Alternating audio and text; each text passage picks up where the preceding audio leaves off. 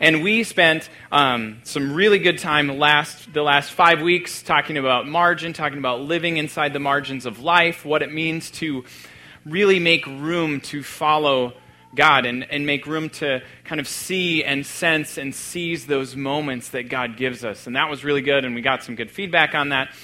And then we come into this new series that really follows that pretty well, I think, um, if I do say so myself. And. Um, and we, our creative team decided to call it the marks of a follower, and the tagline was more than Twitter and tattoos.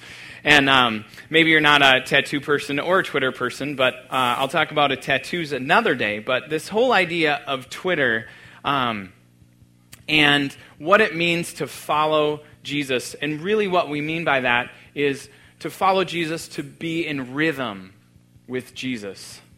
And so, first of all, it means slowing down enough to remember that God is in our life every day. And then, beyond that, what does that rhythm look like? And so, uh, it took me, I'll be honest, it took me a year to figure out t- Twitter.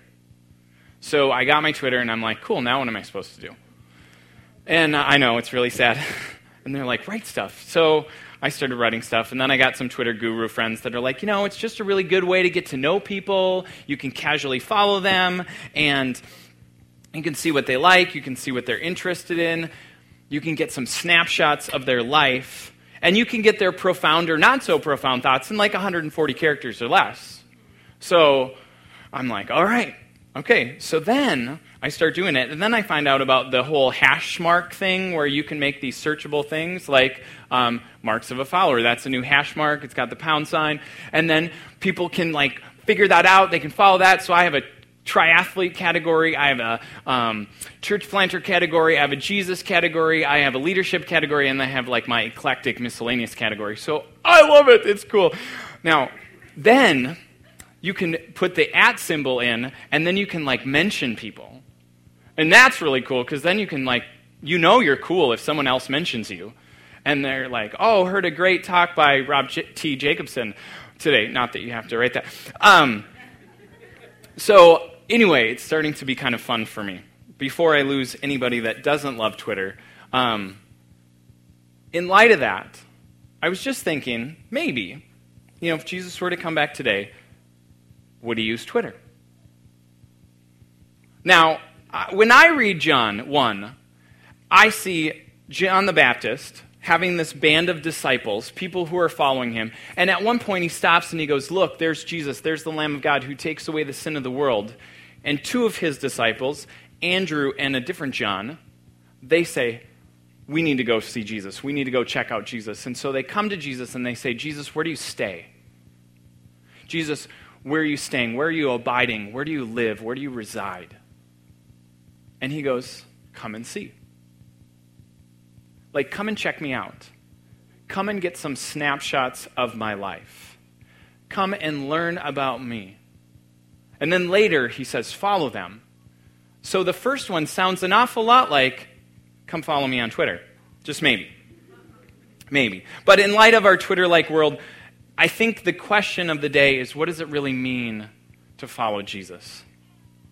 I mean, what does it mean to follow someone? Because I get all this information from all these sources in all these different ways, in all these different categories. Sometimes it's really fun, sometimes it's really overwhelming to sort, process, and integrate all those things. So, again, what does it mean to follow someone? Does it mean we learn from them? Does it mean we go where they go, or buy what they buy, or do what they do? Or do we become like them? And so, really, what kinds of people does it mean? Like, what kinds of people are we if we are people who follow Jesus? Like, we can't do everything. We talked about that in the margin series.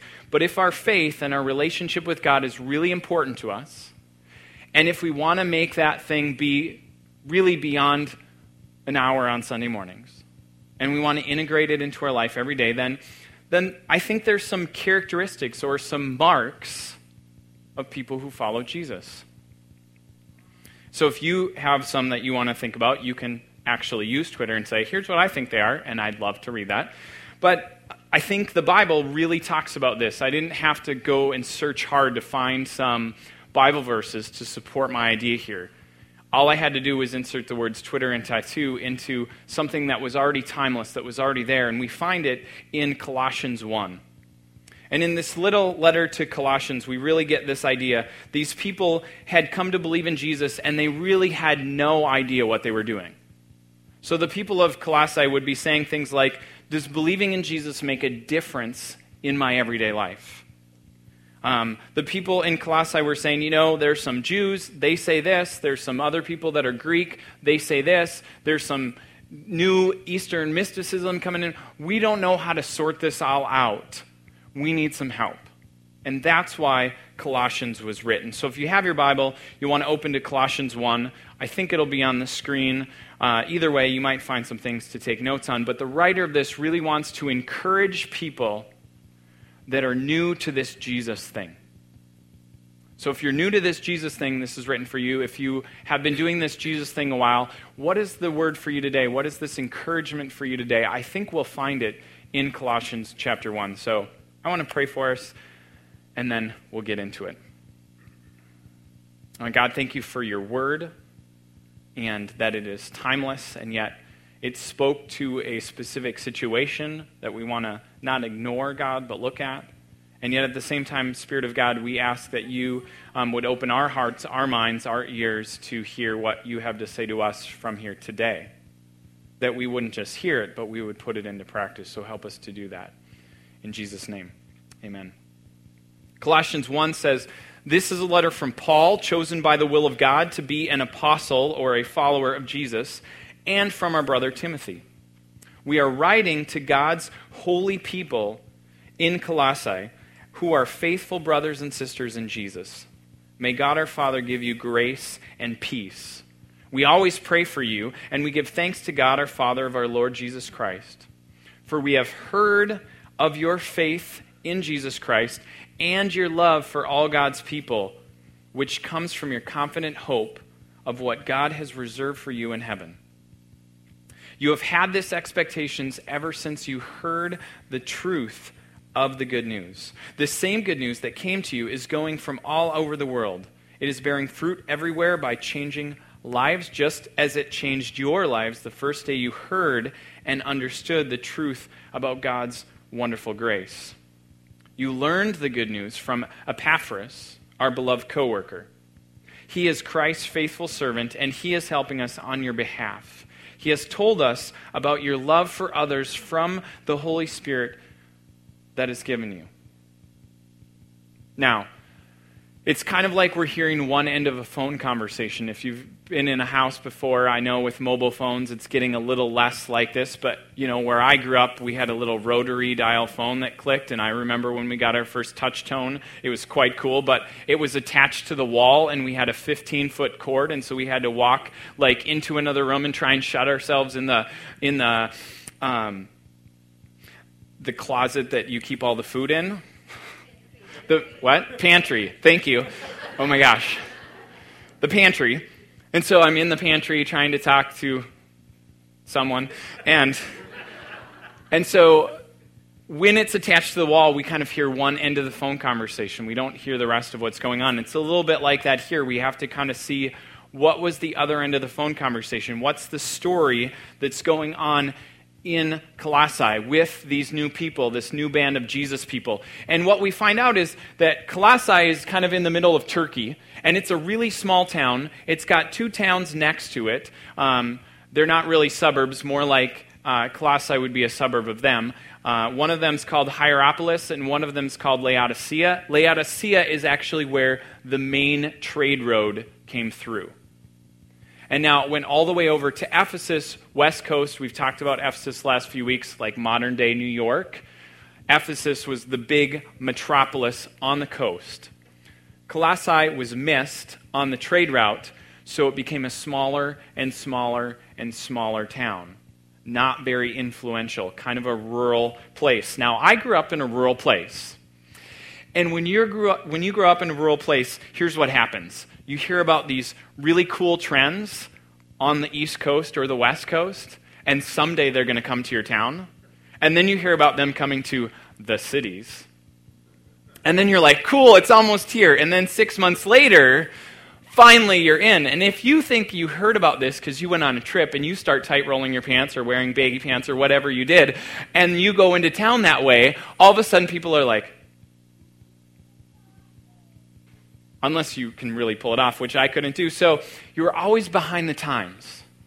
So when you're always behind the times, maybe, not, not 100% sure, but maybe you're kind of looking for these trends. So in Colossae, they might have been looking for these trends. And they had some Jews in town that were telling them one thing. They had this new band of Jesus people that were telling them something else. They had the Greek philosophy and the gods and goddesses coming in. And then they had this Eastern mysticism that maybe been coming in. So it's not like they were in error, if you study this. Um, but they were getting a lot of different sources of information from a lot of different people. And they're trying to sort it out.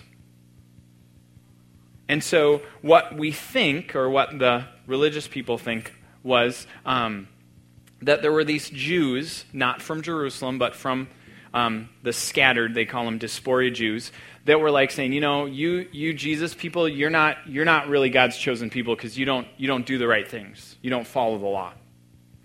And then there's these Greek philosophies that, you know, you don't, you don't have all the knowledge that we have. You, you're missing something. And then there's this Eastern mysticism that's like, you know, you, you just don't understand the mysteries of God. And so if you read Colossians and you read, uh, you do searches on like knowledge, and you do searches on mystery, and you do searches on what this law means, you find that this writer is trying to hit these different things. That's first century. Now, today isn't one of the super trendy things to do, especially if you are popular or have some influence to kind of design your own religion? I mean, think about it. Like, I'm going to take a little bit of Jesus, I'm going to take a little bit of Gandhi, I'm going to sprinkle in some meditation, I'm going to pull in some Eckhart Tolle, and whatever's on Oprah's reading list, add some prosperity, and bam. Like, I have this super supreme, like, religion that has these pieces that I get to choose from. Isn't that what happens? That's what some of the people in Colossae might have been doing. And these Jesus people are really trying to figure out what do I believe? I mean, what does it mean to follow Jesus? How do I live this spiritual life? And very much like our Twitter like world where we get so much information coming at us at all the time with short amounts of links, it gets really hard to discern true faith. And so that's what this author is trying to help these people figure out. What is true faith? How do I keep this? What's the main thing here? And he wants to encourage them, but he's never been to the city. In verse 4, it says, I, or maybe verse 3, um, verse 4, we've heard about your faith in Christ.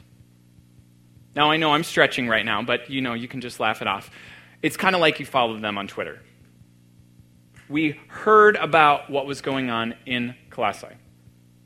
Verse 4 says, We heard about your faith in Christ. We heard about your love for God's people, which comes from your hope of what God has reserved for you in heaven. How did they hear about it? Well, we find out in verse 7 that the good news came from this guy named Epaphras. His co- Paul's co worker. He is Christ's faithful servant. He's helping us on your behalf. So not only had Epaphras been to Colossae and started the church there, he may have even been from this town.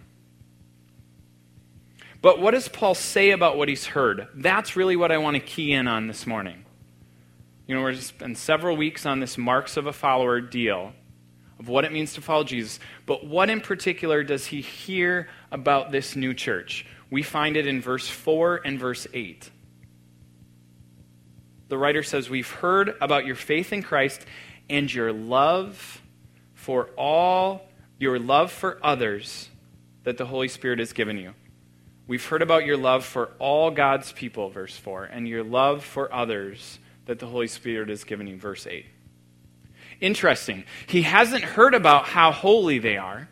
He hasn't heard about uh, their amazing understanding of the Bible or how they followed the Jewish laws or the new moon festivals or this, they don't do that or they don't do this. He hasn't heard about that. He hasn't heard about how um, they have been up on the new religious things of the society. No, he hasn't heard about any of that stuff. What he's heard is their love for others that the Holy Spirit has given them.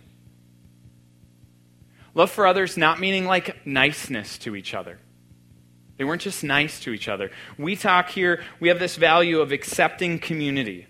And what we mean by that is not like we're just going to be nice to each other, and it's not like we're going to be like, oh, dude, everything goes. Like, oh, you read a little Eckhart Tolle? Oh, that's awesome. Oh, you, read, you pull a little Gandhi? Oh, that's awesome. You do? Oh, no problem. It's not like anything goes.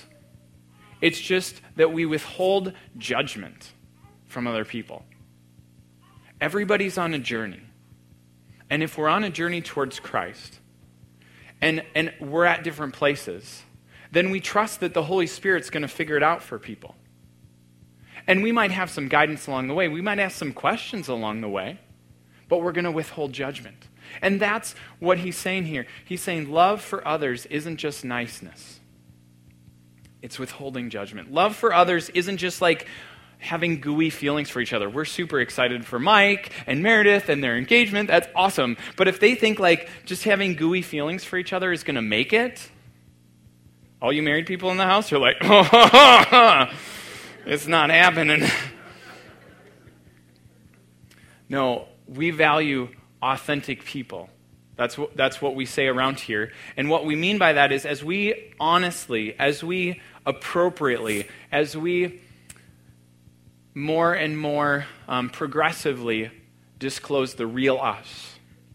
Not several different versions of us, but just the true us. As we do that, and as we do it in the Holy Spirit, we realize that not everybody might like that person that we show.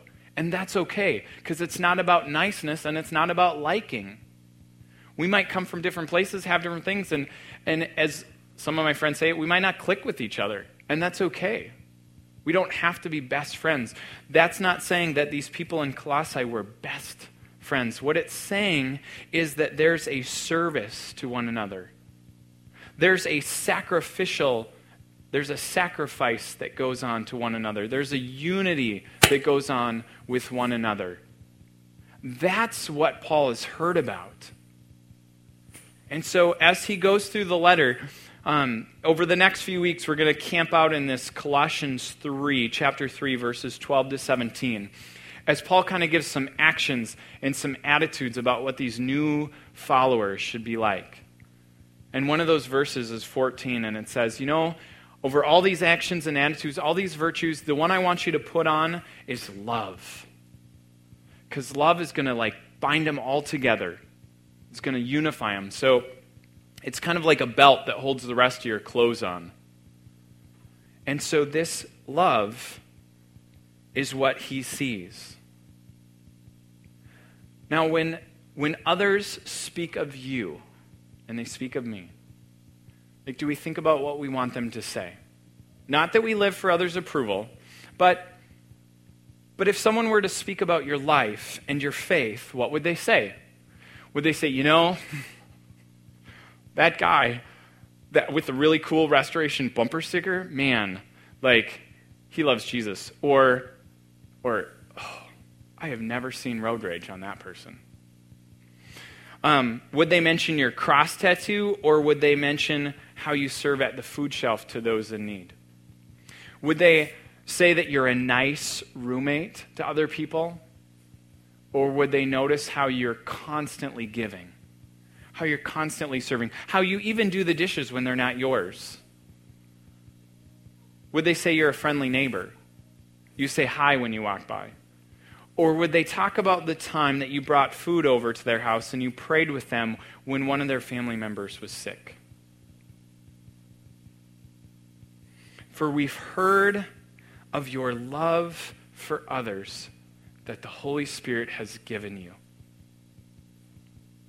these people in Colossae were learning that the actions and the attitudes of, of lust and greed and lies and selfishness. These are actions and attitudes that tear families apart and tear communities apart.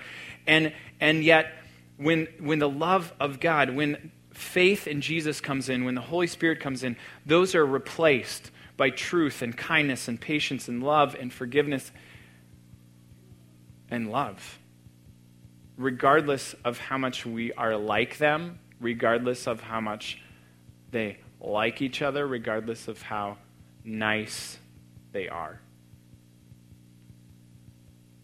So when you look at your life, because it really doesn't matter what somebody else thinks, but as you ask the Holy Spirit about your life in the place where you're at right now, how's your love for others?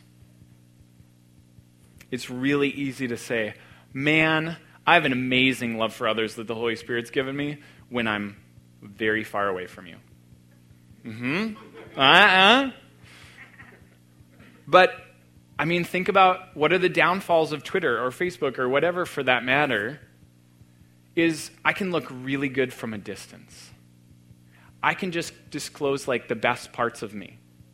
Because because I'm over 30 and I'm not going to write like really bad things and post them forever to my you know, for you all to see and be like, wow, Rob doesn't have any emotional intelligence here. No, I'm just going to show you the best parts. Isn't that what we do? We just show people the best parts of us when we're at a distance. It's when we get up close and personal that people find out the real us. They find out that we have flaws. They find out we have little jagged edges, as we like to say. So, when we get up close and personal, when you see all the parts of my life, now how do I look? Now how do we look?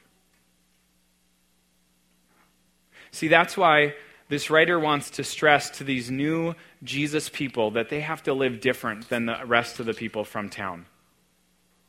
That if they're just living like the Jews, or they're living like the Greeks, or they're living like whoever, there's no difference, then people aren't going to, they're not going to know that Jesus is different. They're not going to know that Jesus is the way, that Jesus is the truth, and that Jesus is the life. That's why I think that, that this love for others is like the true mark as we go through the rest of the things that we talk about in the weeks to come, that it's the true mark. It's not, I'm not saying that it's that comes above believing in Jesus. No. No, Paul, the writer here says, We've heard about your faith in Christ. We've heard that that your faith is about Jesus being king of your life, king of the world, and, and that's first. And so if you're not in a place where you're like, you know, I just don't know if Jesus is king of my life and king of the world, um, I think he's just a, another consultant at my round table of philosophers. Um, then that's not, that's not what this guy's saying. But if Jesus is king of the world and he's king of my life and king of your life, then, then the Holy Spirit comes into our heart and changes us and produces this kind of heart and mind and action that we might call others focused love. That goes beyond niceness, that goes beyond let's just like each other. And that's why I think that, that church cannot be just me and God.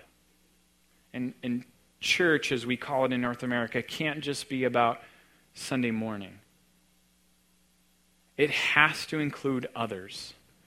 It has to get up close and personal. It has to find those jagged edges of our life. Not to judge us, not to point fingers, but to say, like, all of my life matters, and all of my life matters to God. That's why life groups are so important, and you can still sign up for one. You can put it on your card today. Um, that's why we're doing lunch after this and having time where we just sit and eat together and get to know each other because we're saying it's, it goes beyond Sunday morning. That's why we go and do service. That's why we try and practice this love at Westview and in the community and all over the place. Not because we want to look good for God, but because that love for others that comes from the Holy Spirit changes us. I mean, just, just stop and think about the world that we live in. Don't we live in a place where Jesus is just one ethical teacher among many? For most of the world, when we have a conversation with someone about Jesus that's not a Christ follower, don't they just say, you know, I really love his ethic?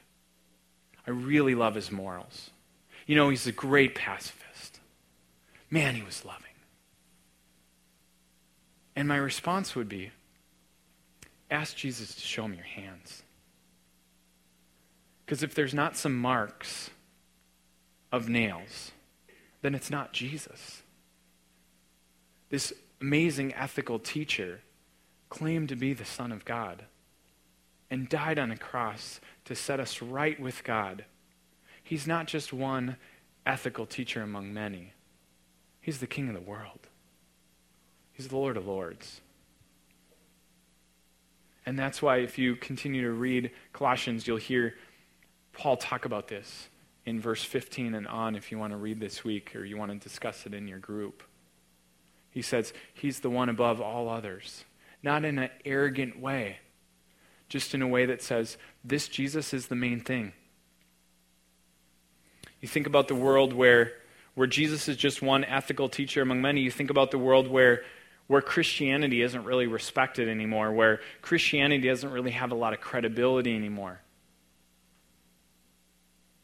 Where, where we go stand on a street corner and put up our little milk carton and shout about how much God loves us and how much He hates sin, I don't think you're going to get a lot of listeners. But if we're radically generous, if we're radically, radically loving, if we love beyond like, if we love beyond sameness, if we love beyond what's comfortable, I think the world will notice. I think that difference will be noticed. I mean, just think one thing that I, I think about is what if restoration didn't exist anymore? What if we weren't here? Like, would the community notice? Because the thing I long for more than anything else is for someone who's not a Christian to hear about us and say, man, you know, I heard about their faith in Christ and their love for others that had to come from God. It's not my ultimate longing, but it's my hope and my goal. My ultimate longing comes from God comes from seeing his glory come, comes from seeing the Savior with his outstretched hands, with nails, marks in them. To say, Come, well done, good and faithful servant, that comes with a faith that doesn't require any self produced effort, but just a humble, faithful yes. So, how's your love for others? Let's pray.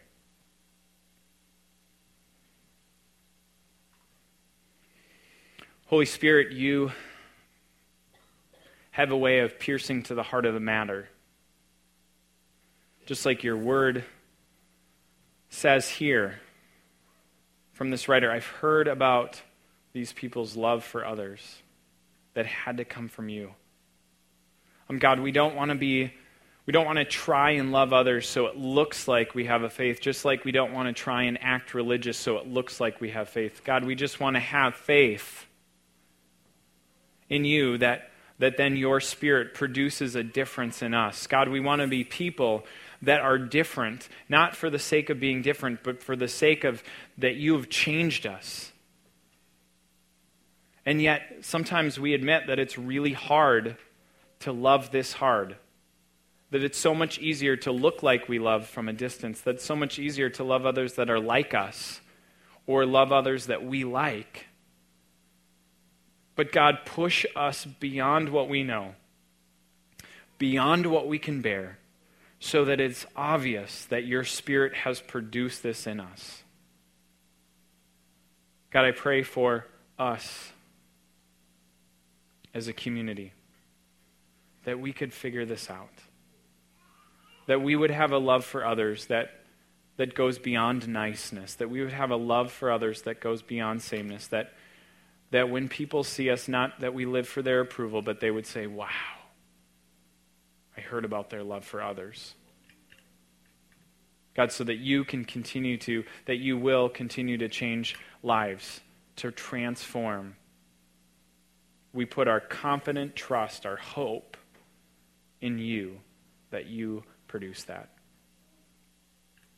If there are places in our lives where, where that's not the case, the shadows, the places that we don't want to know, God, we just humbly bring them to you as we sing the song. We, we put those into your hands.